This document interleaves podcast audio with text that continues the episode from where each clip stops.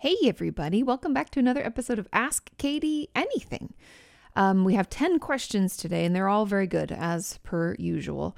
Um, but I just want to check in. How are you doing? How's your day going? Are you taking care of yourself? I know for a lot of people this time is just it's just difficult and the weather at least where we are we're up in washington state it's been pretty dreary lately and you definitely feel it like i'm tired at like 10 o'clock i'm like is it 1 in the morning i feel very tired um but if you follow me on Instagram, you know I was talking about how I hurt myself sleeping somehow. Like I had my neck was super, super sore. But my mom has this like massager thing that I've been using and it makes a world of difference. So I think I'm going to purchase myself one because it's, oh, when you're in pain, for any of you who've had pain or chronic pain, I don't know. I mean, hats off to you because it's like having that sharp pain for two days was just a killer.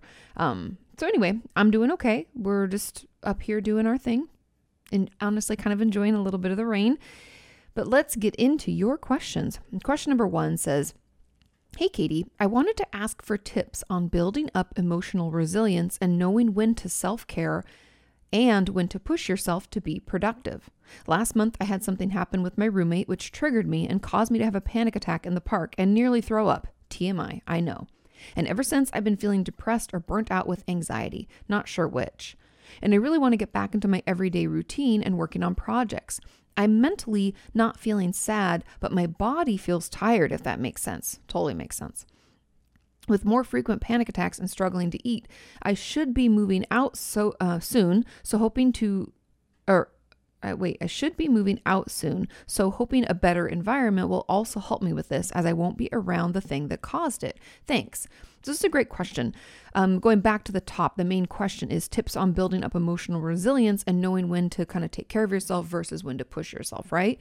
And that it's going to be different from person to person, but the the building up emotional resilience for those of you who don't know what resilience is it's really our ability to kind of weather life's storms so if i have a lot of resilience even if life gives me a ton of lemons right it's just shitting all over me and i'm having a horrible time i'm able to be okay and manage because I have that that built up self-care or coping skills or support system or all of the above. All of those things could be considered me building up my resilience. Does that make sense? I hope so. So, the tips for building that up are honestly doing things that make us feel good, making sure we're taking regular breaks, making sure we have the right support, whether that be professional support like a, a, therapist, psychologist, psychiatrist, or group therapy, whatever, as well as like peer support from friends and family and things like that. And also taking care of those basic needs. So, you know, I talk all the time about um, HALT, you know, hungry, angry, lonely, tired. Those are just some of our basic needs that we need to make sure we're taking care of, as well as I would add in showering regularly, taking our, our prescribed medication um, when we're supposed to be taking it, and all of that stuff. Because if we do all of those basic things, we will have the energy and the wherewithal to manage, let's say, you know, um, someone being rude to us at work or on the road or, you know, um, feeling like we got ripped off for something. There's a ton of different things right in life that can go wrong, or having a fight with someone that we love. All of that is going to happen because that's life, but we need to be able to have all those other things built up and taking care of those basic needs so that we can handle it. Okay? And so doing those things is how we build it up. And um, for a lot of people, they find journaling to be really helpful as well, using impulse logs. There's a lot of things I've talked about over the years. Honestly, any of my videos where I talk about different tools and ways that we can change, let's say, better manage our depressive uh, symptoms or anxiety or eating disorder urges, self injury, any of that, I always offer these tips and tools. And each of those tips and tools are ways we build up resilience. I know we talk about it like it's a coping skill or, you know, a therapeutic technique, but really all of those things just help us be, uh, become better able to manage what life throws at us. Gotcha? Got it? Okay, cool. Moving on to the next part of the question where they ask about how to know when you need to self care versus when to push yourself to be more productive. I it's going to be a lot of trial and error. There's no like hard and fast rule when it comes to this, but something that I personally will try to I don't know, I guess it's like the way that I listen to my body and know when I should be pushing myself or when I should just be doing something take care of myself. The main thing is if I'm tired, I have I check in and I try to discern whether that tiredness is because I'm physically tired or emotionally tired. Um, and honestly, both are reasonable reasons for me to take a break. and I will plan in a break and take do some of that self-care and then try to push myself. So it's not all or nothing. It's not like a self-care day or a productive day. I try to balance them so that it's a little bit of both so that I can continue working for longer. Does does that make sense? So it's it's not I don't want any of us to get caught in this black and white. I'm either doing all self-care or all productivity.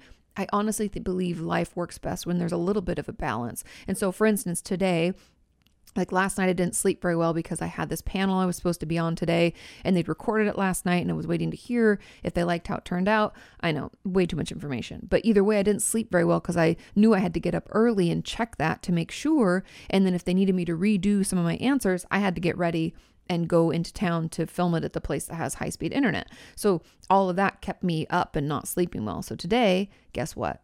instead of doing all the things I normally would do, I've cut some of those things off of it and I'm going to take a nap because I'm just tired and I know that. And so part of it is going to be the discovery of yourself and like recognizing when you are too tired and then taking those breaks, tapping back in, trying again to do something that's quote unquote productive. By the way, self-care is productive, but doing something that we would call like like working, right? Whether it's schoolwork or work at work, um, you know, doing some of that and then checking back in. How am I doing?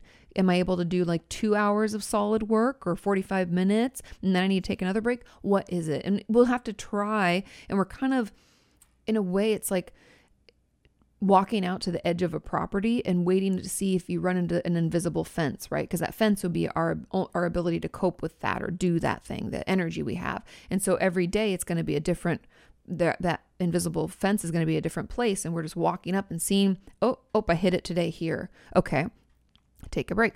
Okay walk out a little bit farther. Okay well this time today i went a little bit farther but there it is. And it's it's just push and pull. It's just it's just trial and error. And the the tricky part is Number one, keeping it out of that black and white, all or nothing. Either I'm being productive or I'm a lazy slob doing, you know, self care, because a lot of us have judgment about self care, which rolls into the second part, which is that judgment around it. Because the most important part as we build resilience and our ability to kind of come back from things that have happened is really to withhold meaning don't judge ourselves allow ourselves to to kind of figure it out know that every day is going to be different because of all sorts of factors. Food we ate how well we slept what other things are going on in our life when we last had a panic attack etc um, all of that is going to affect us. And so just being patient and non-judgmental as we try that out will be key. Okay? Okay let's move into question number two. Let me get a little water here. That question is Hi, Kati. I was wondering if you could explain why talking about past childhood trauma makes me feel so much worse. I also wonder why I feel worse now than I did when the trauma happened. And if you hear a little jingle jangle, it's my mom's dog. She's got her, her collar on. I forgot to take it off. Um, anyway, it says, uh, why I talk about past childhood trauma makes me feel so much worse. And I also wonder why I feel worse now than I did when the trauma happened. I started talking about a sexual abuse three weeks ago, and I just keep feeling worse and worse as time goes on. And I remember other traumas that happened. I find myself getting more agitated and moody, and I feel so guilty about it. Oh, that guilt, right? Turns into shame and embarrassment. It's a whole spiral. Okay, so the reason that talking about past childhood trauma makes us feel worse is that, and also I just want to, the caveat that it feels worse at the beginning and then better as we process through. So let me explain. A lot of times when we have something traumatic happens, let's say that we were abused as a child or we were in an accident or maybe we saw someone in our life pass away. I had a friend in high school that um, walked in on his brother after he had taken his own life and that was super traumatizing, right? And so we can have these events that happen in our life and at the time it's too much to process. A lot of times you guys will tell me we dissociate right? It's like our brain pulls that ripcord. Oh, i'm out of here. And it like emotionally de- detaches us from what's happening so that we can move through it and not have you know not be a complete emotional mess. That's why a lot of people when they're in they call it being in shock right? During a traumatic situation will say something like uh, to the police they'll be like I they're talking really calmly. They're like, "So I just walked in and they're kind of spaced out." And then and then I saw him in the doorway and then I I dove and somehow I didn't get hit, you know, and they're just talking about it in as much detail as possible, you know, they can, but they're kind of spaced out and not really with it. And that's because we're dissociated and we're we're you know, in that state of, of panic or overwhelm. And when that happens to us, our brain, in order to help us move through it, dissociates or stuffs it down, meaning it kind of hides the memory from us and doesn't put it into what we call like a narrative form or a story. So if you don't know, I've talked about memory being stored like that that uh, Pixar movie Inside Out they do a wonderful job representing it where they turn every day into these marbles, right? And they roll up these memories into a nice, neat glass marble where we can tell the story from beginning to end. You know, like I could recall a couple of days ago and tell you pretty much what happened that day. I won't remember everything. And as, as you know, we track back and back farther, it'll be harder for me to recall so many details, but by and large, I can tell you the story of t- chunks of time in my life. However, traumas are so overwhelming that we can't actually put them into that marble, right? We don't we can't make sense of it because honestly it can seem nonsensical. I don't know why this happened. I don't remember. I don't I can't explain why this person did that or I did this, right? I feel very jumbled. And so it's like in the process of making that marble, it's like someone bumps us and we drop the marble and it shatters on the floor of our brain and it isn't processed properly. So, when we're doing this path, this childhood trauma work, or just trauma work in general, it's like our therapist is helping us pick up a broom and sweep up all of those little splinters and working with us to put them back together. Now, when we do that, we are recalling painful information, right? We're recalling a really shitty time, a thing that was super hurtful or overwhelming to our system. And we're looking at it little bit by little bit and trying to glue it together. And those glass shards are going to cut us. They're going to be uncomfortable. We're going to have flashbacks. We're going to feel overwhelmed. All of the things that our brain was kind of holding off for a while so we could move through life and be okay, we're purposefully turning our awareness to it, looking at it, and trying to put it together. So that's why when we first start doing this work and we start working on trauma, it's going to feel worse before it feels better. And it's kind of like any kind of recovery. If you've talked to anybody who has been clean and sober or quit smoking, drinking, anything, quit doing anything that wasn't healthy for them, it's really, really hard at the beginning. Like those first few days, oh, so hard. We feel like we're white knuckling, like, ugh. And that's the same with trauma treatment. That those first few months, maybe first year or two of therapy it depends on i don't want any judgment. Everybody's process is different so there's no certain amount of time okay? But as we're working oh it's hard. And then we kind of reach this plateau where it's not as hard as it was but we don't feel great but it's not bad. And then we kind of slowly move down into ah, recovery land where we feel good, we've got our tools. Sure, we have some flashbacks here and there, things can make us feel bad, but though that is not the norm, usually we feel pretty um, okay and, and not so upset by it. It's like it has no emotional charge, is how we talk about it. Like you can say, uh, things that remind you of that trauma or be around things that used to be triggering. And it doesn't do that for you anymore because you've processed it through and you feel better.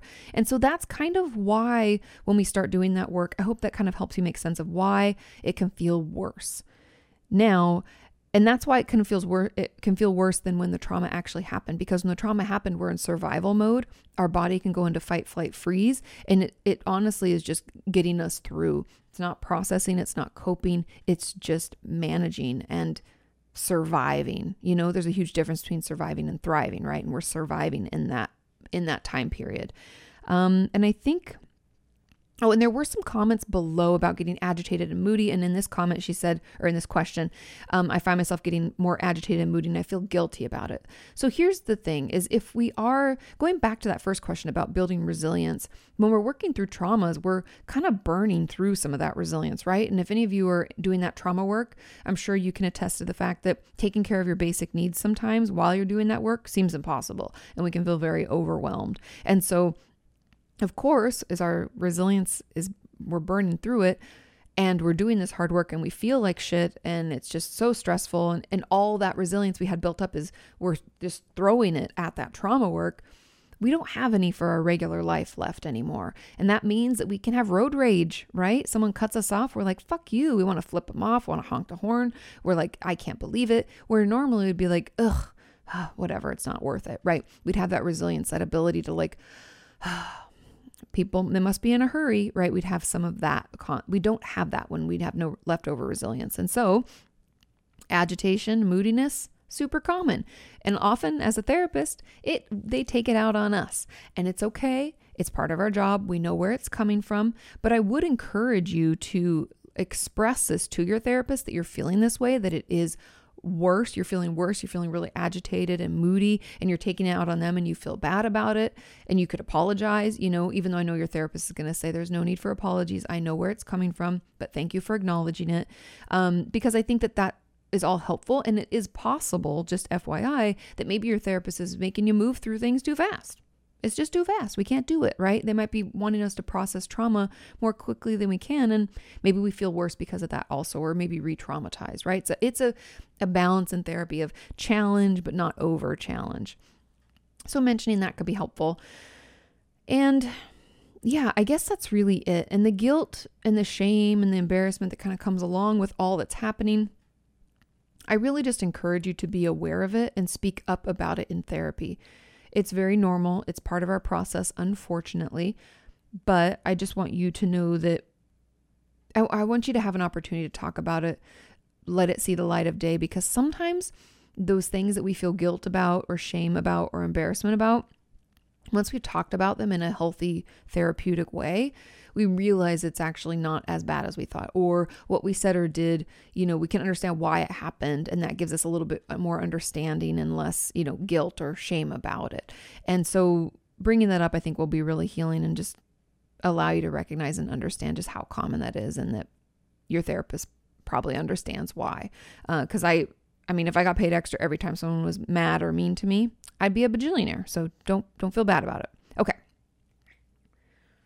Moving on. Question number three says, Hi, Kati. How do I stop what ifing myself to death? I just love that phrase. What, what ifing? How do those of us terrified of people get help? I'd say my anxiety is mostly catastrophic thinking, but everything I'm afraid of keeps actually happening, like my car breaking down, getting stuck in another state due to extreme weather, being run off the road by a cop, being terrorized by other people, and I can't logic myself out of it. I have panic attacks even getting near my front door. I'm even getting to the point where posting questions here being online at all is so stressful, I probably need to stop. I want to get better. I want to be a functional member of society again, but I don't know how. I posted last week asking what would happen when going to the hospital, but I don't even know if I can get there. Please, any advice or tips or tools I can use to be functional enough to make that three hour drive to the hospital will be so appreciated. Thank you. And there was some uh, follow up question, just one follow up question in the comments below this. We'll get into that later. But the first part is how do we stop what ifing ourselves to death?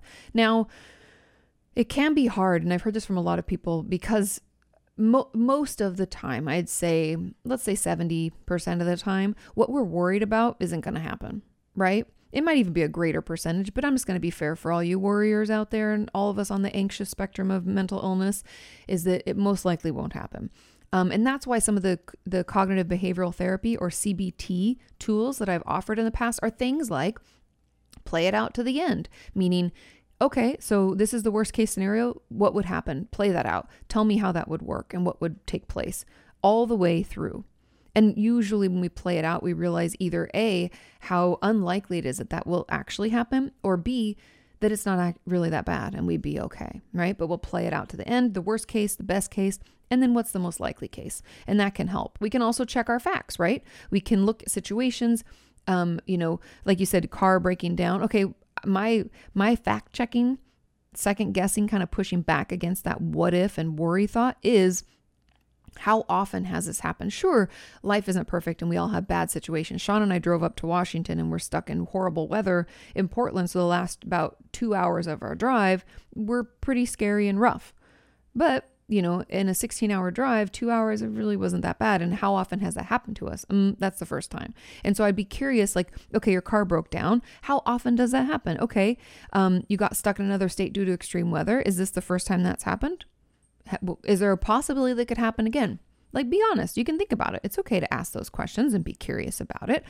I'm curious about it. So think about it. You know, let yourself contemplate how common, how frequently these, you know, bad things, these catastrophic events occur. Because what our anxiety and worry thoughts do is they take one example and they spin it and whip it into a frenzy and apply it to everything. So they're like, okay, you know, these worry thoughts that told us that, um, you know, it wasn't safe to drive on the road, let's say, and our car is not reliable. Okay, we have these worry thoughts. I'm going to break down and break down. Well, 99 times we didn't break down, but that one time we did, ooh, our brain, if you didn't know, is wired to seek out threat. Well, what's threatening? Mm, not those 99 times that our car worked and we got to and from wherever we needed to get. That one time that it broke down, ooh, that's scary. Hate that. That's a threat. And so our brain focuses on that. It hones in and it spins it and turns it and thinks about only it. It's the same reason that, you know, I can read a hundred nice comments, but I read one mean comment and I'm I'm like hurt by it, right? It's a threat. And so just recognizing that and actually checking the facts, not if that thing has happened, right? We're not what ifing. We're not saying, oh, it did happen that one time. I'm curious how many other times it didn't. Let's change that perspective from it did happen to how many times did it not. And just pushing back. I think a lot of that fact checking and playing it out um, and also even though these shitty things did happen i always uh, my therapist used to say this to me all the time she'd say well have you worked through something like this in the past did it kill you then? Did it ruin your life then? My answer is always, well, no, it didn't. I guess I was survived. And she's like, yeah, life's got your back, Kati. Relax. Essentially, don't let your worry thoughts run your life, right? Because we do that. I do that sometimes. So checking in. And it sounds like you kind of know that a little bit like you said i can't logic myself out of it but i'm that's kind of um, a thinking trap when we try to be like super analytical or super logical about something is that if we have one thing that disproves that then we're like oh our whole theory doesn't work and so kind of the logical thinking can also feed into that black and white thinking which is another thinking trap and so what my my answer without getting too like I'm already in the weeds, but I don't want to stay there too much longer. The real answer is in order to stop what ifing yourself to death, we're going to have to consider things from the other perspective. Instead of focusing on the one thing that went wrong, I want you to tell me about the things that went right. I want you to play things out. I want you to check the facts. Not has this happened before, but how many times has this happened and what are what's the likelihood of it happening if we run those odds? Do some thinking about that. See what you come up with. I think that you will find challenging those worry thoughts or those what ifs, you'll come out feeling a little less stressed, hopefully, right? Fingers crossed. So those that's just some of my ideas about how to manage that. And then the uh the follow-up, okay, well, uh want to get better. Oh yeah, and then you know, tools that I can use to be functional enough to make it the 3-hour drive to the hospital will be so appreciated. When we actually I, would encourage you before you make that trip and do that thing to start building up to it. Find some things that calm your system down. Is that talking to a good friend? Is that doing that full body shake I've been talking about since COVID hit? Is it journaling? Is it listening to calming music? Is it seeing my therapist or having a phone call with my therapist? Like what what are things that help you feel better? Is it wearing a weighted blanket or weighted vest, taking a nap, hot showers? We want to have a bunch of different resources we can do because we want to calm our system down before we then start imagining ourselves going in that on that 3-hour drive or calling the hospital and setting that up so that they know we're coming, you know, and then maybe getting in our car, driving out like we're going to go on the highway, and then coming back, calming down. We have to do those kinds of steps as we build up to the actual scary or stressful thing. Be patient with yourself, but we have to have those resources to calm our system down as we do it. And that's how we'll get through it. Okay. And maybe bringing a support person if you can would be really, really great. Now, there was a follow up question in the comments that said, What if there are minors that want to go to a therapist, but their guardians or parents aren't allowing them? Depending on your state, you can be, I, I think the youngest is 12, but you'd have to look into your own state laws and regulations. But I believe in California, you have to be 12 or 13 years of age and i don't know off the top of my head you guys because i don't see children. If, if, those of you know i see adults in my private practice. Every once in a blue moon i'll see like a 17 year old or a 16 year old i think that's the youngest i've seen in my private practice. Um so you have to be i think it's 12 or 13 and you have to have a reason for not including your parents. Like key in you know case in point for this question is they don't want they won't allow me to go so they don't want to participate. Okay so you have a reason to not include them whatever cost is affiliated with the therapy you're able to afford yourself. You don't have to, you know, steal or, you know, have your parents be involved that way or whatever. So there's that. And then you just have to be able to emotionally engage in therapy, meaning just participate. Are you able to show up and talk about things bugging you and all of that, which I would assume you are. And so even if you are a minor, you can go to therapy without your parental consent. But if a therapist is going to ask you a couple of those questions, make sure everything's okay. Um, Therapy through school can be really great for that. Seeing a counselor or therapist in school, if they offer it, that's an easy way because it's, it's usually free. So, getting that set up could be great too if you're in school. I know COVID has put the kibosh on a lot of things, but hopefully those are open um, because I know a lot of people are struggling with domestic violence and child abuse is increased while, you know, while we're stuck in this quarantine slash COVID thing. So, I'm hoping schools will open to keep everybody safe in that way. Okay. I hope that helps. Let's move on to question number four. Question four says, Hey, Kati, how many therapy sessions are needed to start feeling better? Hmm, good question. I've had 12, one about every two weeks. So far, the only change is getting very nervous before each session and frustrated after, and can feel that up to a few days after. The frustration is from not feeling like I'm getting better and not being able to say much in session or feeling like we didn't really get anywhere. Also, for context, I have been told that I have social anxiety and depression.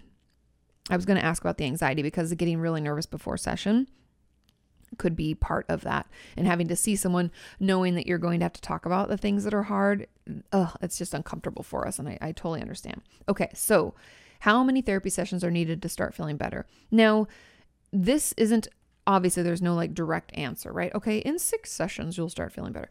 The truth is, we need to find a therapist who's a good fit. Now, I'm not saying this therapist isn't a good fit for you because social anxiety can make it hard for anyone to be a good fit for us.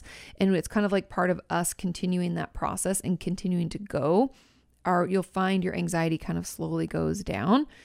However, if you find your anxiety just only building and you feel worse and worse and worse and worse and you just keep going, that's not good either. And that means it may we may need to find another therapist. Now, if we have social anxiety, therapy is always going to be a little uncomfortable at the beginning, but we should feel in the grand scheme of things, right? Like we get social anxiety all the time. So you're going to know your levels and what that feels like. We should feel at least a little bit better. We should start to feel a little bit more comfortable, a little bit more relaxed than we do in normal life situations like this where we have to see somebody else, right? like maybe we have such bad social anxiety going to the grocery store is overwhelming and so we don't like to go and the buildup of going and then when we're there it's overwhelming and we get and we're oh, it's like the relief that it's done therapy should not it might feel like that at the beginning but it should slowly start feeling less and less bad and so that's really what we're looking for at this point. When it comes to feeling better in general in therapy, it's going to depend on what we're working on. But I feel that after like a month of sessions, I mean, you're going twice a month, so maybe let's say four, I'll say four to eight sessions we should start to feel some improvement. Now, that doesn't mean our problems are going away. And if we're doing trauma work, remember I said it can feel worse before it feels better. Any of that, like uh, if we're if we're a gambling addict or shopping addict or over, you know, if we have an eating disorder, self injury, that beginning stage is going to be rough. But the therapy like the therapist and the therapeutic relationship should offer you some extra support, some tools. Even if we're not able to use them fully, we should feel like, oh, I have somewhere I can go and talk about this, which is a relief. We have things that we can do, which is a relief that make us feel better, right? We there's some sense of relief even though we don't feel great. And that should happen in after the first couple of months, you know, or like like I said 6 to 8 sessions. I feel like we should at least an incremental in uh, like decrease in our symptoms, I guess is how I should say it. So I hope that gives you some kind of idea. And if we find that therapy is just not making us feel any better, we're not able to open up. I know some people in the comments mentioned how, you know, they just feel frustrated because therapy passes and they haven't even said anything and they haven't even got through anything. And one of them even said their therapist ended the session earlier than usual because there was nothing to talk about. I I really want to okay, two things. Number 1, the onus is on us as the patient to to talk about what's going on because the therapist can't read our mind, right? And so I've talked about this o- over the years writing it down and bringing it in and reading from it or asking your therapist, "Hey, can I email you in between session? You do not have to reply, but I want you to have information for the next session or read it in session with me next session." And see if that can benefit that can you know work and they'll do that because doing that and kind of getting stuff out when we're calm and at home and not in that stressful situation or anxiety producing situation can be beneficial. It can help us open up a little bit more. And those are just some kind of sneaky ways to help us feel a little bit better. Um, yeah. And it's just tricky. And I know therapists aren't perfect, but A, we want to make sure it's a good therapist. I have videos. If you just want to go on YouTube, uh, Kati Morton, good therapist, it should come up. I think it's like five ways to know you're seeing a good therapist check that video out. That'll help you know are these things what's is this is this what's happening. Um, so look into that, and then I think, you know, uh, doing your work, asking your therapist of other ways to get the information out there, whether it be email or text or you know, uh, bringing something in and reading directly from it. All of that's great, and then then just being patient with your process because it does take a little while before we start to feel better. And if you're wanting more homework from your therapist, you can ask for that. Not every therapist automatically jumps to giving homework. I know that that's just my style, but that's not every therapist style. So know that it's completely fine to say, hey, you know, in between session, I'd really love to have something to work on, like an impulse log, or I'd love some journal prompts or some tools I can try out in my relationships, whatever it may be, you can ask for that. And that will, again, help us feel better more quickly because we're working not just one day a week or uh, this is two, what is it, one, one session about every two weeks. So twice a month. We can be working more days than that, you know, just a couple more we- uh, days a week, which would be great. Um, yeah, so I hope that that kind of helps. I hope that helps tease it out. I know it's not a direct answer. There's no certain number of, set of sessions before you start feeling better. But again, going back to making sure it's a therapist that we connect with and we feel okay with, and then really challenging ourselves to find a new way to communicate when we feel like we can't do it in session. We're going to have to get a little bit creative. And yeah, I hope that helps, but keep me posted. Okay? Moving on to question number five says, How can you manage feeling like life is a long series of traumas when your diagnosis is CPTSD or complex PTSD? It has been exhausting recently. I feel like I'm really just floating along between traumas, trying to catch my breath. Okay, so, and there were a couple, there was a follow up question in the comments below this that I'll get into in a second. So, how do you manage feeling like life is a long series of traumas when your diagnosis is complex PTSD? In all truth, doing that work in therapy, that trauma work to not only place your traumas into a story form, remember I've talked about narrative and that helps us form healthy memories instead of them being shattered on the floor. But along those lines, trauma timelines can help where we start to try to put them, place them on a timeline of our life and kind of make sense of what happened because it, without doing that work of like the narrative form and the trauma timeline, it can feel like it's all swirled together in like a mess. And it's almost like this ball of yarn that wasn't rolled properly and we can't really untangle it. So doing that work can help us better understand our traumas and at least see them for what they were. And then the huge component of how to not be so exhausted and overwhelmed is again building up those resources. So, building up some what I call soothing things for our nervous system. I have that whole video. I'd encourage you to look on YouTube, Kati Morton Coping Skills. It's called 25 Coping Skills, and there's 24 that I offer in the video asking the audience, you, to leave some other good ones in the comments down below. So you'll see in the comments of that video a ton of other ideas. So if you don't like mine, there's a ton of them down in those comments below that video. And I'd really encourage you to click on that video, watch it, and write down some of the things you think might work. Try them out. If they don't work, let's try something else. You can go back to the video, find something else, add it to your list. Cool? So give that a go because along with the you know the shaking it out and the going for walks and stretching and showering and journaling and impulse logs and all sorts of things we're going to need all of that to get us through so we feel oh, okay so our nervous system's calm down so we can keep doing the trauma work. And that's the hardest part. That's why it's so exhausting. That's why it feels like we're kind of floating in between traumas almost like we're caught in like a storm in the ocean and we can't really catch our breath.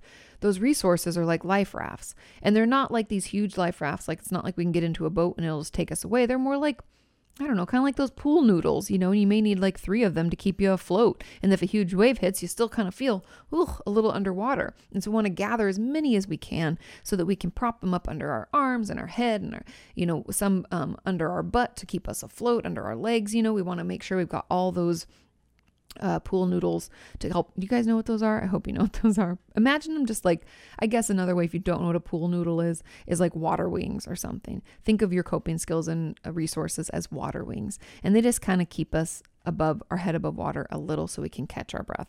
Then those resources will be really key. And then doing the work in therapy will also, because we're kind of going through that almost like on the roller coaster where it's like, it's building up and it's really hard and it's uncomfortable and we're like oh my god oh my god it's going to peak you know? And then we get to that and we kind of plateau for a bit and then we start to feel better. So give yourself um you know that extra support and understanding during this this tough time. Now the follow-up question in the comment below this was how do i not live in fear of my abuser? And i think part of um, part of that is uh, a can we completely distance ourselves and cut ourselves off from that person? Hopefully so. And if we aren't able to, you know, there are other things we can do, but that's always my first recommendation is if someone's been abusive to us and really been hurtful and they don't show any signs of changing or remorse or any of that, we don't want them in our lives and they don't deserve to have that relationship. We can always come back to it later. There's nothing to say that it's like cut and dried and you have to cut them out and you can never go back. I'm just saying for your own mental health, your own well being, it's probably best that we're not around them and we don't see them anymore. And then, I mean, I've I've had tons of patients over the years get restraining orders from people um, or different things like that to keep them away, and that can help give us some sense of safety. And then, you know, as also it's like checking your facts because some of my patients are scared of their abuser and their abuser's passed away. The fear and the trauma that we sustain doesn't go away because of that and i don't want you to think that you can't still fear them even if they actually aren't a threat anymore. That's very common and that's something to work through in therapy. So there's that kind of component but then there's just the logistical stuff like um, many of you have told me that you've moved you know, you moved apartments if you can, you move apartments and nobody knows where you live anymore. You don't tell anybody that you know still is in contact with your abuser. And that can be really helpful, not letting them know what your phone number is. And again, not engaging with it because I don't want them to take any more from you. They've already taken enough. And so there's that kind of component of the logisticals of it. And then there's really the therapy work. And that's what I've leaned into with a few of my patients over the years. Um, whether it's a father or an uncle or a stranger that has hurt them, we talk about, you know, that. And some of it can be learning self defense, and some of it can just be, you know, building up our own confidence in our decisions. Because a lot of times when, when we've been traumatized, we feel like I can't trust my own spidey senses, right? Like when I feel like something's uncomfortable, I don't know if it is. And, uh, and then I end up trusting other people, and that's not safe, right? We can have a really tough time with that. And so part of therapy is like, learning to trust ourselves again slowly but surely and having a few key safe people that we can bounce ideas off of. One of those people should be your therapist because they can help you better understand situations and that gut reaction you had and whether that is like a trauma response or whether there's a real threat we can start working through that um, and I know that sounds really difficult and it is hard work, but it does get better. And the more we practice trusting ourselves and doing that thing and checking in and getting, you know, uh, it's a little, it's a weird, it's weird to say it this way, but it's like we go from not trusting ourselves at all to even a little bit. It can feel, it makes such a huge change in our life and it can help us feel better, just better in our decision making process and better as an adult and, and safer does that make sense? I hope that makes sense. I know I'm kind of in the weeds on this, but that will help us feel more in control and take our life back from our abuser. Because the one thing I would encourage all of you not to do is do not allow them unless there is a credible threat like i think they they've threatened to stab me or something and you don't want to you know where they live don't be anywhere near where they would if you can but I don't want us to avoid all sorts of places and make our world get really small because that's something that I know some like some evil people, I'll just call them evil because I don't know diagnostically speaking, they could be a sociopath, you know, have antisocial personality disorder, or they could be a malignant narcissist. But they thrive on that control over us where we don't do things because we're afraid of them getting, you know, getting to us. And so our life is all about navigating where they'll allow us to be. And I would encourage you not to give into that and to push back and you go wherever the fuck you want because that person doesn't deserve to take any more from us, you know? Um, and if necessary, take any legal action that you can. You know, like I said, whether it's a restraining order, whether you file charges or whatever. Um, yeah, take your power back little by little, but it has to kind of start from within. So getting into the therapy is is key. Okay, let's move on to question number six. It says, Hi, Kati. Actually, let me get a little water here. It says, Hi, Kati. I feel like my parents are influencing what my therapist thinks of me. What should I do and what can I tell my therapist? For more background context, basically, I called the suicide hotline. Earlier that day, my parents had told me that I would need to start doing less therapy because of money. I had just recently opened up to my therapist about feeling suicidal because it was getting pretty bad, so it wasn't a great time to stop. Basically, that just kind of sent me spiraling. I felt like everything was out of control and therapy is the only thing keeping me above ground, and now I'd rather give up because it seems it just seems too difficult among other very negative thoughts about myself and my life. Anyways, later I found an email that my mom sent to my therapist where she pretty much said that I was angry and yelling at her, and I was just calling the hotline because I was angry. I wasn't angry. I didn't yell, and I don't know why she lied. I'm not feeling suicidal right now, and I'm worried that I'll take my own life because I don't have support. I know that it was wrong to read my mom's emails, and that's part of the reason I don't know what to do. Please help. Ooh, okay. This is part of the reason why I don't usually see minors is because the parents can be the worst. And no judgment on parents out there because some of you are trying your best and doing your best, but a lot of parent parents don't do that. And they're a bigger problem than my patients and it's such a pain in the ass. So this pisses me off because your mom shouldn't be talking to your therapist behind your back. And I would bring that up directly to your therapist. And I know for a lot of people, you're like, oh, that feels confrontational. Ugh, I don't like it. Ah. It's not confrontational. It's it's just asserting yourself. It's your therapy, and your mom has no right to do that. And as a therapist, they don't shouldn't even be keeping that secret. So something that I this is how I was taught in school. And I believe every therapist should have this same stance. And it's not like, oh, my stance is the best. I believe my teachers were the best when it comes to this. Now, a rule of thumb when you deal with couples, families, or, you know, a minor child and you have their parents involved, I always sit everybody down at the beginning and say, I am not the secret keeper. This is not a space for you to because what they'll what people try to do is they try to triangulate the therapist. So they're going to pull the therapist into their already dysfunctional family system, meaning they're going to want me to play the scapegoat role or the the person they tell everything to, but they don't do anything with each other, right? They're going to tell me they're upset, but they don't actually tell the person they're upset with.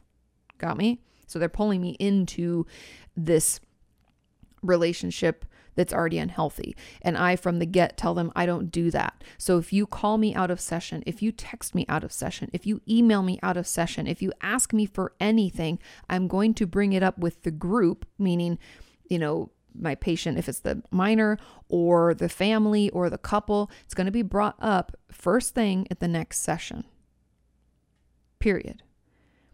And that's the only way the therapist can be their best self, meaning the most benefit to their patient or patients. So in this case, your therapist should have told you and your mother should have emailed your mother right back and said, I am not the secret keeper. I will be letting your daughter or son or whoever know about this at our next session, unless you'd like to let them know first, which I would encourage you to do. That would be the response. And I would have already nipped it in the bud early, like I said, by saying I'm not the secret keeper. So don't tell me anything that you're not, you know, that, that you can't be the go between. So you have every right in your next session to tell your therapist, hey, I know I broke my mom's confidence by reading her emails, but I saw that she emailed you and I don't like that. And that's not what happened. And I don't know why she lied. And I'm very upset about it. And then you can even bring up, be like, hey, I asked this therapist online yeah, that's a thing. I know it's weird, but she does this thing. And I asked her, and she told me that therapists shouldn't be the secret keeper. And what does that mean? You can ask her. She, she should be able to tell you, you know, because that's not right. And it's not a good situation for your therapist to be in where she's in between you and your mom and your relationship and being pulled into the dysfunction of it. And so, anyway, so that's my pushback there. That's not okay. And you have every right to be upset, but please bring it up with your therapist and give your therapist the chance to make it right. Because sometimes therapists just don't reply to emails and she maybe didn't even believe your mom and doesn't, you know, just does not respond to that. I don't know. But, you know, we need to make sure that you feel safe in therapy and you know that your therapist is on your side. That's a huge part of the therapeutic relationship, is just feeling like our therapist is on our side and gets us. So there's that. And um, you can tell your therapist all that stuff. I would encourage you to, pretty, pretty please. And then, um, and then, yeah, just letting your therapist know. I do want to address also the money issue and your parents saying that you needed to lower your number of sessions and you feel like you're going into crisis. So it's kind of like the opposite of things. Talk to your therapist about that and see if they have any, you know, a lot of therapists will work on a sliding scale or offer, you know, two sessions for the price of one or you know give you one free session a month i mean i've done all sorts of different versions of that with patients over the years everything from seeing a patient for you know like 40 bucks um, a session because that's all they could afford for a while or you know letting them have one free session. This you know it just depends on what they need. I've even seen patients for free when they've lost their jobs for a short period of time knowing that they'd come back on later you know? We had an understanding this would go on for four weeks and then we would reassess. So there's all sorts of things that therapists can do and there's no shame in asking for it. We all keep room in our schedule for some kind of for lack of a better term, like a pro bono patient or sliding scale patients, um, because we get into what we do to help. So I hope that that helps. I hope that makes sense. Please speak up. That's not right. And I'm sorry that that happened. Ugh, some stuff just pisses me off. And that's one of those things that pisses me off. I'm mad at both your mom for sending that email and your therapist for not bringing it up with you or pushing back with your mom, but she may have. You don't know. So, anyway, bring it up. Okay. Let's move into Oh, also, because you said you were um, struggling with suicidal thoughts, there are suicide hotlines no matter where you are. But there also is the crisis text line at 741 741. You can just text hello, howdy, hi, you know, I'm feeling bad, whatever. Um, and they have some support there. If you're part of the LGBT plus community, the Trevor Project has people who can chat with you 24 7. That's another great resource. Um, yeah, getting some extra support could be really helpful right now. So please reach out and speak up if you're if you're having, you know, real thoughts of suicide and struggling and feeling like you may may attempt, okay? Question number 7. Is it bad for me to want to show my therapist things that I'm proud of? When I make art or music that turns out really well, I want to show her. I don't need to show her in order f- for me to be happy about it, but hearing her give me praise for my hard work is pleasant and it makes me feel good. Is seeking out positive reinforcement from my therapist in this way harmful? I love this question. It's not something we've talked about before. And the truth is, in and of itself, no, it's not harmful at all. But because this is the th- you know a therapist and this is therapy, let's get into the therapeutic side of it. Now, when something makes us feel good and we feel the urge to share with our therapist. Now, I've had patients over the years, if I think about it, it's probably been a couple of years, maybe even three years now, since I've heard from some of my patients. Now, these are past patients, but they used to email me periodically just to tell me how they were doing. Like, hey, I just wanted to reach out because I fin- I got this job, or I finished school, or I got married, or I did this or that, or I finally got my own apartment, or any number of things. And I love it. And there's sometimes there'd be photos attached, and it was super exciting. And that's great. And I love to get that. And I had told them they could keep in touch with me that way when we ended our sessions. And I mean it. And so there's nothing harmful in it. However, it is important that in therapy, we kind of figure out why this is, if there is anything there. There may not be. Sometimes I do want to throw out there that in therapy, a lot of times we want to dig into things and find out if there's like a hidden meaning. A lot of times there there is a hidden meaning, but a lot of times there isn't. So don't try to find something that's not there. We just need to be curious about it. It's okay to be curious, right? Not judgmental. So thinking about that, like, you know, considering first, I guess, has anyone else in my life ever really been proud of me? Is that something that I've struggled with? Is um, not feeling like my parents or caregivers or family in general really acknowledge things that I did and, and maybe even just told me they were proud? That can have a lasting effect on a child. And we can go out into the world as, you know, we grow up looking for someone else to give us that, uh, whether it's uh, understanding, love, support but we we need to know that other people see us and recognize our successes.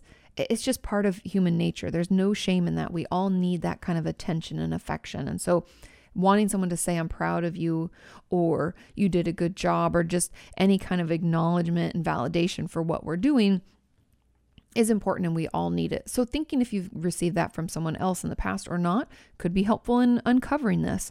And then considering your relationship with your therapist and the attachment that you have with them. Like, what does it look like? And is it something that you've struggled with? And is fear of abandonment an issue that you've dealt with in the past? Or is it just like you feel like they're part of your team and your family and you just want them to be a part of it and you want them to know?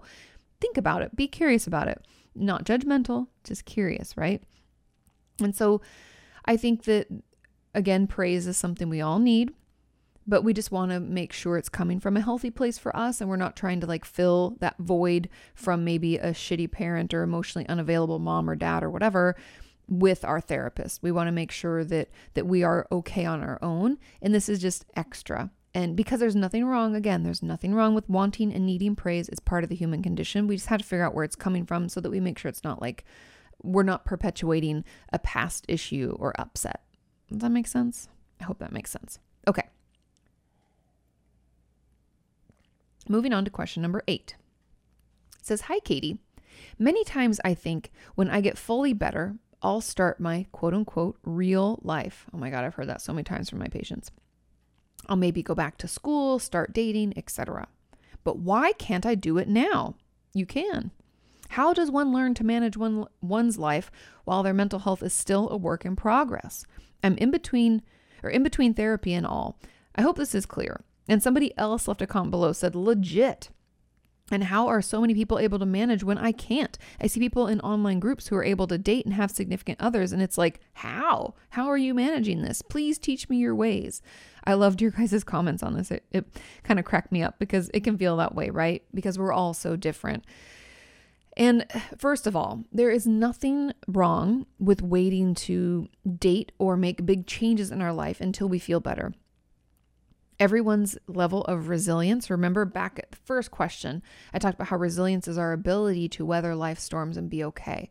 Everyone's level of blah blah, sorry, that was hard to say. Everyone's level of resilience is going to be different. So some people have this huge fucking stockpile that they're pulling out of and they're able to maintain other relationships while working through their ish. Or some people are able to compartmentalize better than others. That's again part of that resilience. We're able to put that work in a bubble. Oh, I can be really successful at work while my home life is like in shambles. But that's okay. I can do that. I can manage, right? Everyone is different. Looking out at someone else's experience and then comparing that to ourselves is never going to help us feel better and it's never going to be a healthy thing. I know, I know it's so hard not to do, but I just want you to know that it's it's never beneficial for us to compare ourselves to other people. One of my favorite quotes from um and I forget who it is, but it's comparison is the thief of joy. And just think about that because it really is any of the strides that you're making in your life, any of the tools that you've used or the boundaries you've set, the self care that you have taken the time to put in place is being lost on this because we're looking out at other people thinking, you know, maybe I should be doing that. I, you know, why can't I do as well as they are doing or whatever? So just consider that. And then the the main question about like well why can't i do it now? You can do it now. It's all up to what feels okay for you. We don't need to wait until we're fully better to start a life or to date or to do whatever. I do I know I've talked about this in the past. When it comes to dating, I believe that we should be putting effort into ourselves and being cautious in relationships because if we're not cautious sometimes if we come from like let's say abuses in our background we can find ourselves in another abusive relationship because there's just something about that person that's so attractive. I don't know why. It's like a tractor beam. It's because it's something we're comfortable with something we're used to and sometimes those two things aren't healthy for us. And i know that's hard but I've had plenty of patients get into serious relationships with alcoholics when their father was an alcoholic or their mother was an alcoholic, or again, the abusive relationships. Or it could just be some of that dysfunction where it's like, oh, I always hated the way that my mom spoke to my dad, or vice versa, or whatever, right? My parents, the way they talk to each other. But then I found myself in the exact same relationship. For better, for worse, when we grow up in a certain situation, it becomes very normal and we seek out normalcy and comfort. There's some kind of uh, to that right? We for some reason could feel like a tractor beam, like it's just so attractive, and we don't know why. Um, that's why. And so just being cautious and cognizant of that is key. But there's nothing wrong with dating as long as we're working on ourselves and holding ourselves responsible to our own actions. That's it. That's it. So there's no need to wait until you're fully better. Also, what is the definition of fully better? I would be curious about that. Um, and you can start, you know, you can start your life now. There's no no need waiting. Life's already too short, right? And it says, how does one learn to manage, uh, you know, your life while their mental health is still a work in progress? Again, it's that resiliency, it's those resources, it's feeling like you have the coping skills that you need to get you through. But it's okay if you don't. It's okay if you already feel overwhelmed. Again, everyone is going to be different. And so I really feel like talk to your therapist about it. Maybe take a small step towards something, like maybe take one class get yourself going with some of your resources, some of your tools. Then let's maybe for fall or well, I'm like, what what is it now? It's it's March or it's February. So it's February, very end of February, almost beginning of March. So if we are wanting to start school, maybe we try to take one class in the summer. Now that gives us time to prepare. That gives us time to get ready for it and then see how it goes, knowing that we can always withdraw we can always, you know, add another class if it's too easy, but we can just tiptoe into it and start and try and then see how we do. Um, but again, we're going to need those tools and resources to keep us afloat because we need that resilience to keep us from losing it and feeling like we're sliding back into our old unhealthy mental health ways. Um, but we're all works in, pro- in progress. So just be a little kind and compassionate to yourself and patient as we figure this all out. Okay? But you don't have to wait. You don't have to wait. But if you'd rather, again, no judgment, to each their own. Everybody's different. Okay, let's move on to question number nine. It says, Hi, Kati. I'm not actively suicidal right now, and I can recognize that there are reasons to hold on. However, when I am feeling suicidal, I can't see any of those things. I know. Isn't suicide like suicidal thoughts or just depression in general? It's kind of like this like fog slash it like turns out the lights and it makes it hard for us to see anything, anything positive, any hope, any uh, tools to use, any resources, any people, anything like that. Just snuffs it all out. Ugh, it's the worst. Okay. I'm scared that I will hurt myself in the future, even though I can see a reason to live now. Um, going to the hospital or calling a hotline doesn't really seem to apply here because I'm not in crisis right now. What should I do? Now, I'm going to have a video coming out, and I talked about this in a previous podcast about what is a crisis. Um, and it sounds like you are actually in a crisis. Um, but I will talk about that in a video. And I, again, I talked about it in a previous podcast. I want to say it was like uh, three episodes ago, maybe. Um, and I think someone left in the comments below this which episode it was. So thank you to that wonderful community member. Okay, so I have a video that I want you to check out, and it's called Suicide Safety Plan. And I think if you just go onto YouTube and put in Kati Morton Safety Plan or Kati Morton Suicide Safety Plan, it will pop up, and I walk you through how to put one of these together. Now, in I, I know I go into more detail there, but roughly what a suicide safety plan is is a plan that we put in place when we're not actively suicidal meaning i'm going to do it when i feel mm, okay right you don't have to wait till you feel great but we don't want to do it when we're in crisis because like you said i can't see any of those things and it doesn't work for me so we take that information that some things i can't see and it's not going to work so what tools and things can we put in place to help us okay so if we find ourselves having suicidal thoughts, what uh, is it an impulse log that we want to do? Do we want to journal? Is it good if we go for a walk? Do we call a friend? These are things you're going to write down. I want you to have at least, I like to have three to five things you can do during the day and three to five things you can do during the night because we know Sometimes nighttime is the worst time. It's not the right time. It's the worst time. And it makes us, our, our suicidal thoughts can get worse right at that time. So we want to make sure that we have things in place that we can do no matter what time it is. And maybe we put the suicide hotline down or the crisis text line. And there's nothing wrong with talking to someone when we're just having a bad day. They're there to support, okay? We don't have to be actively suicidal in order to warrant us reaching out. So there's those things. And then, you know, um, having people you can call and text is very important. And then, honestly, one of the last resources should be well, I guess before that should be like reaching out to your therapist and letting them know, doing those check-ins. And the last resource would be, you know, taking yourself to the hospital or calling calling 911 or whatever emergency services you have and and taking yourself in. Um, you can actually even just drive yourself to the hospital if you feel it's safe and check yourself in and say, I'm really struggling with suicidal thoughts and I just need to be on a watch here for a while. Now, I don't really like hospitals. They're they're they keep us safe, but they can also not be that therapeutic. So I just want to throw that out there that it's it's not always ideal, but it's there if we need it, and I would encourage you to use it if you need it. Um, it gives us that little safe haven for a bit. honestly, for some of my patients over the years, they've had bad experiences, but some have had great experiences and, and are really thankful. And it's helped them not only feel better and be safe for those few days, but also get their medication straightened out. Some one of my patients was having withdrawal symptoms, and their psychiatrist wasn't really on the ball as much as I would have liked her to be. And so you know uh, going into the hospital was actually helpful in that way so you just don't know but those those are my thoughts about it creating that suicide safety plan is going to be key. I have a bunch of videos about suicide. If you just want to look up Kati Morton suicide, they should all come up. Um, yeah, put that plan together. Try some things out when you're not feeling bad. And if those coping skills don't feel good, ditch them. Find another one. Remember, I was talking earlier about that video I have uh, 25 coping skills? Look that one up. That could give you a place to start too, and some other things you can pop into your safety plan to help you be more prepared. But I'm sorry you're feeling so bad. Know that you're not alone. Suicide, those thoughts, those really deep, dark thoughts, tend to snuff out any positive things. And so, having someone in our life who's at least aware that can remind us of the good things can be beneficial too. And maybe write that in your safety plan. But safety plans are key. Doing them when we're not actively having a tough time is also key. And letting your therapist know about it is important too. So, doing all of those things, I, I really encourage you like, do it today. Don't wait because it'll only it's always best that we prepare. We hope for the best right? Prepare for the worst but hope for the best.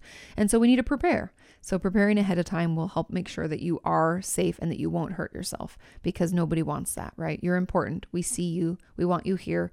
Don't let those thoughts tell you otherwise. Okay Let's move on to our final question. Question number 10 it says, How does one deal with what feels like a block to making progress in certain areas? I've been working with a therapist on these issues, but I just can't seem to get past them. Things like getting an adequate amount of sleep, for example. I know all the things I should do to help, but I just can't make myself do them. Any suggestions? Yes, I have a lot of suggestions. So, number one, when we have a block to making progress in certain areas, I'm always more curious about why we're having a tough time rather than getting us to do that thing. I know you're like, Kati, that doesn't help me make any progress. And then I'm back where I started. No, there's something in the way. And instead of just trying to bulldoze our way through it, what if we creatively try to figure out is there another way around it?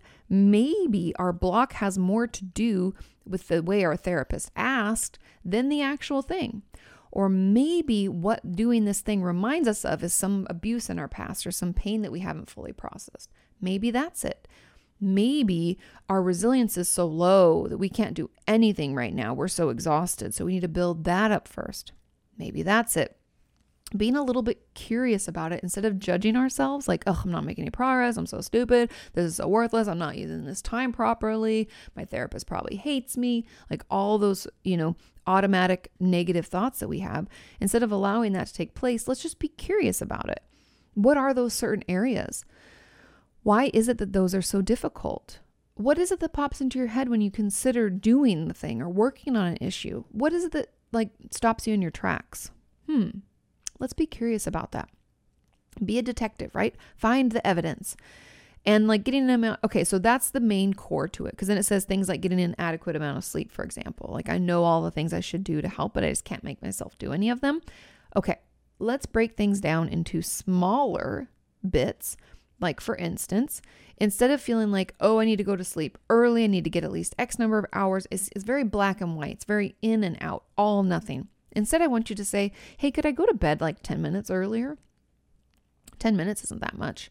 Or when I think about it, maybe I could get ready for bed just a little bit earlier and lay in bed and know that I don't have to try to fall asleep really quick, but I should, like, I want to try to get into bed a little early, right? Make them smaller. Make your goals smaller.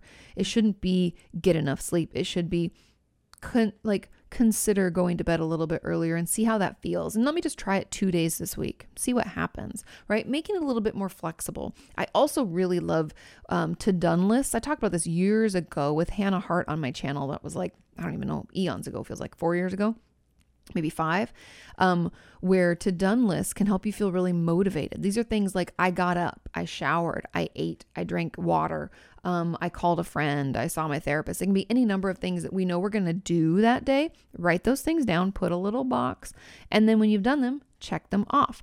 Or when you start your day and you finally get to wherever you're getting to, maybe it's your living room, maybe it's the office, you can be like, I got up, check, you write it down, check it off.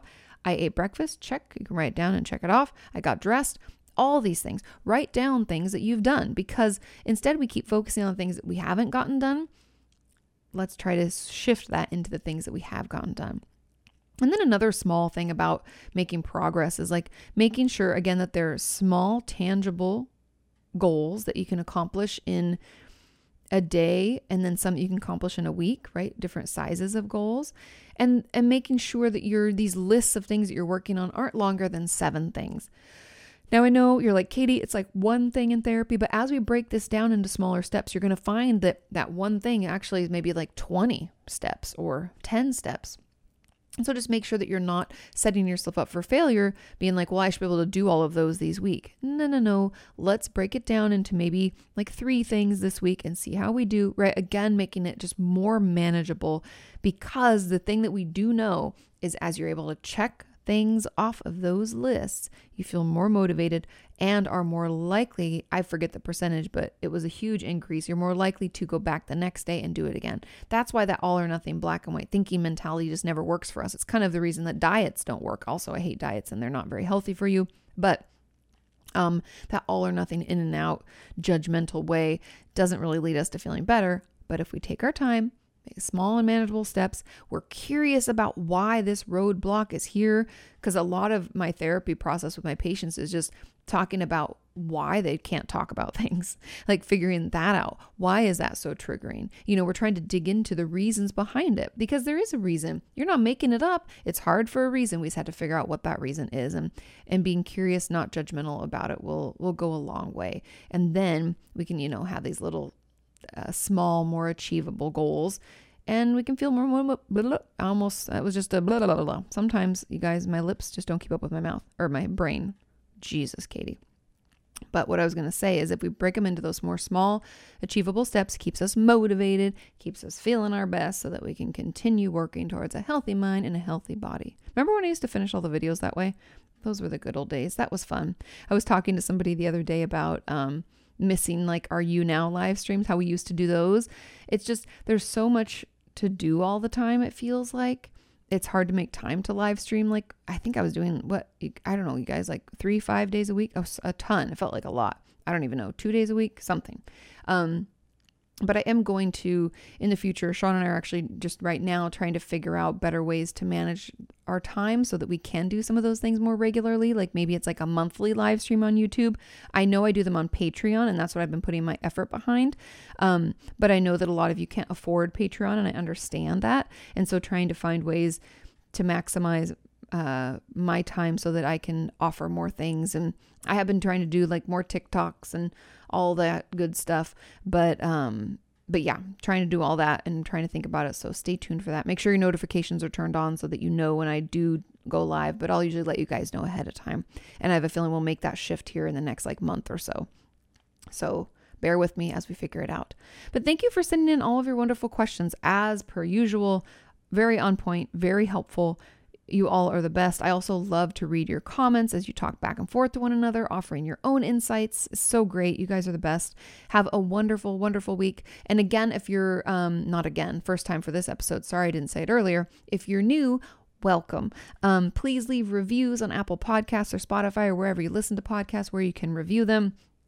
Also, if you're wondering where I get the questions, I ask them on Mondays on my uh, the Opinions That Don't Matter podcast, or, or, it's a YouTube channel, but it's where my podcasts live. If you're already watching this on YouTube, you're already there. You just have to go back into the channel that this came from, go to the community tab on Mondays, I ask for your questions. Now, I forgot this week, I was a little bit late, but I'm going to schedule a few of them so that I don't forget because sometimes I forget. Um, so we should be back on board with that. Yes, so that's where I pull them. I pull the ones with the most thumbs ups. I do my best to find those ones. Sometimes I can't find them all, and I'm sorry if I missed yours. Feel free to ask it again. Um, but yeah, have a wonderful week, you guys. I will see you next time. Bye. why you've hit a plateau. Inquire all those questions you've always wanted to know. Ask Kate.